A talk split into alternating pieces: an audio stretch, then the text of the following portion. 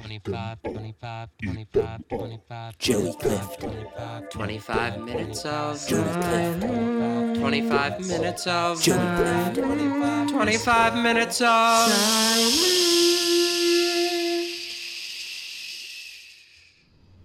Welcome to 25 Minutes of Silence, the podcast where guest and I sit in silence for 25 minutes.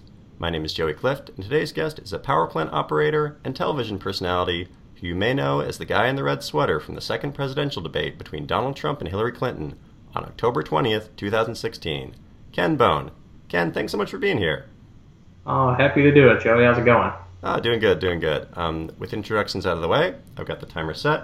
Our 25, min- our 25 minutes of silence starts now. Shh.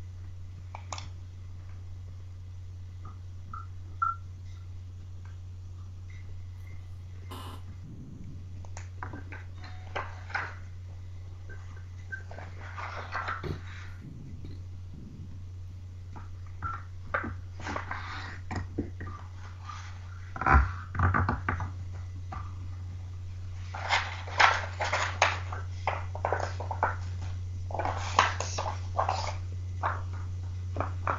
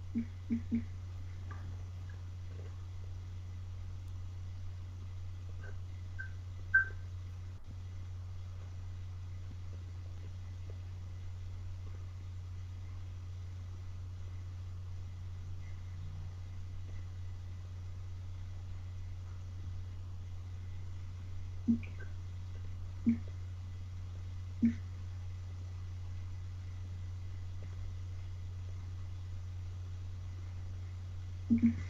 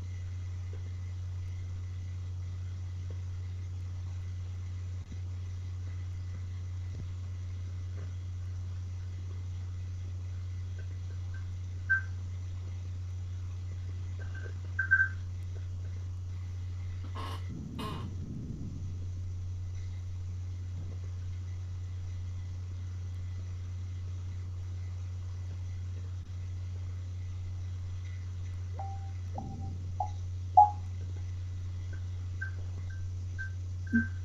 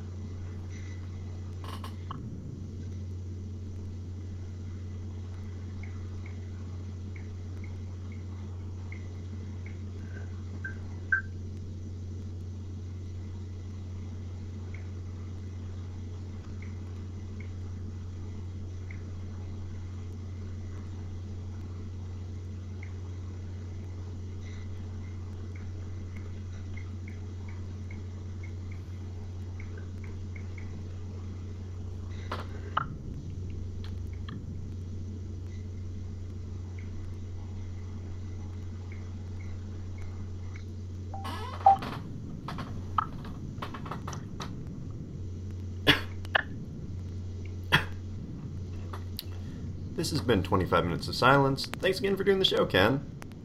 No problem. It was a blast. Um, where can people find you on social media? Uh, I'm at KenBone18 on Twitter. Uh, that's probably the best way. Or you can try to be one of my Facebook friends. I think I have about four slots left. oh, wait, really? I'm, I, I'm going to do that before I post this episode. Yeah, I'm not a I'm not a public figure, so I got like six thousand requests and you know only four open spaces left. oh, got it, got it. Um, is there uh, anything you'd like to plug? Uh, well, all the work I do uh, these days in public is for the St. Patrick's Center. You can go to stpatrickcenter.com. Uh, it's a Homes First initiative for the homeless in the St. Louis area. So if you uh, have a passion for homeless people and want to help them out, it's a great way to help them get off the street uh, first and foremost, and then help them address their causes of homelessness instead of dangling it like a carrot on a stick. That's awesome. That's uh, I didn't know you were involved in that. Uh, yeah, I've just uh, I try to raise funds for them, and thanks to all this exposure, I've been able to uh, give them quite a bit of money and raise quite a bit more. So uh, uh, every little bit helps. That's great. Um, I'm Joey Clift. You can find me on Twitter at JoeyTainment. Be sure and like and subscribe and give us a review on iTunes. And if you have any questions or things you'd like me to think about during a future 25 Minutes of Silence, shoot me an email at 25minutesofsilence at gmail.com. Until the next 25 Minutes of Silence, shh.